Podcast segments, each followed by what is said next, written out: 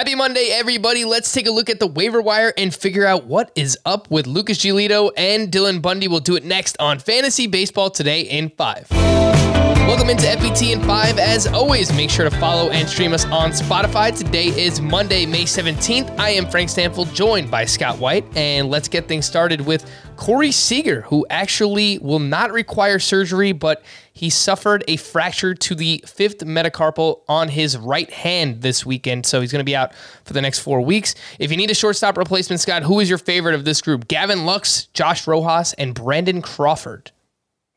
Well, of my group, I would say it's Josh Rojas, who I think is the most widely rostered of them. And it has really gotten the season back on track after a terrible start to the se- uh, terrible start the first couple weeks of April. But my favorite you actually didn't mention it's Nico Hoerner, who's fresh off the IL, have had a, I think the minimum stint for a strained forearm, and uh, he was showing signs of a breakthrough before going on it. Uh, a lot of extra base hits. He showed some power this spring.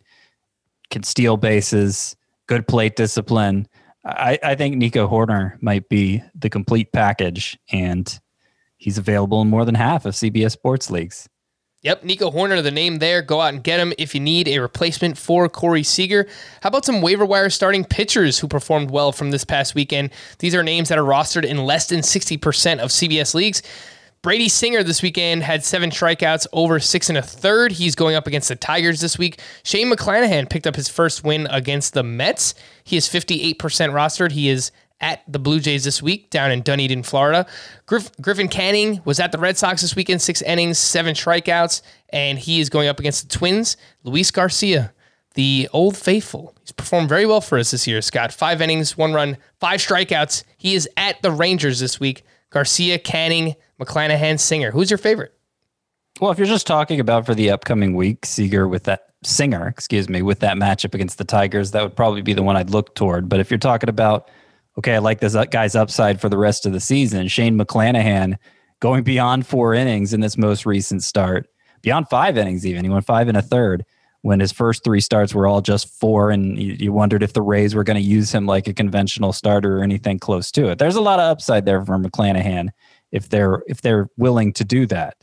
I also like Luis Garcia of the Astros a lot too, and the fact that Jose Urquidy now on the IL. Even with Framber Valdez gearing up to return, it tells me there's going to be a spot available for Luis Garcia in the Astros rotation.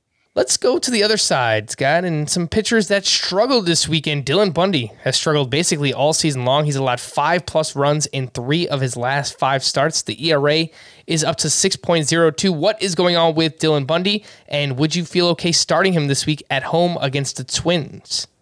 Well, it's funny that you say he struggled all season long because five of his first six starts, I think, were quality starts. But yeah, a couple clunkers here, and all of a sudden the ERA is over six.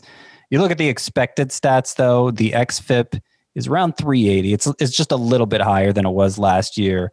The xERA, that which is the Statcast measure, it, it's it's closer to like three five, and I think that's where Bundy's going to wind up mid threes. Last year, you know, he was low threes, but he had some good home run luck. I don't really see it, like it doesn't really look like the skills have eroded since then. If anything, fastball's harder.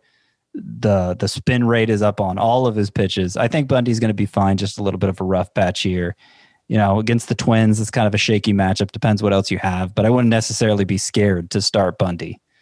How about Lucas Giolito, who at the Royals on Friday allowed five runs over six innings. The ERA now up to 4.97. A lot of people drafted Giolito either in the second or the third round, maybe even as their SP1 this season. What is going on with Giolito? And would you trust starting him this week against the? I will get that matchup for you in just a second. But what's going on with Giolito? Yeah, uh, I would start him actually. I, I I don't have many concerns about Giolito at all. I mean, you could dig into the different pitches, say this one's working a little better, this one's working worse. But uh, the bottom line is he's still missing a ton of bats, and I, I think it's just kind of the ebb and flow of the season. You know, even his breakout came in in what was it 2018 2019 he had a breakout um, but that year and, and even last year 2020 as short as it was he had stretches where he just wasn't totally locked in. You know, we're eight starts into this season. He had an eight start stretch with an ERA. Uh, in 2019, he had an eight start stretch with an ERA of 570. And so, I mean, having an ERA in the high fours right now compared to that doesn't seem so bad. I, I think the skills are intact and he'll get on a roll here soon enough. The matchup, like Dylan Bundy, is actually at the Twins. Scott, you feel okay starting him there?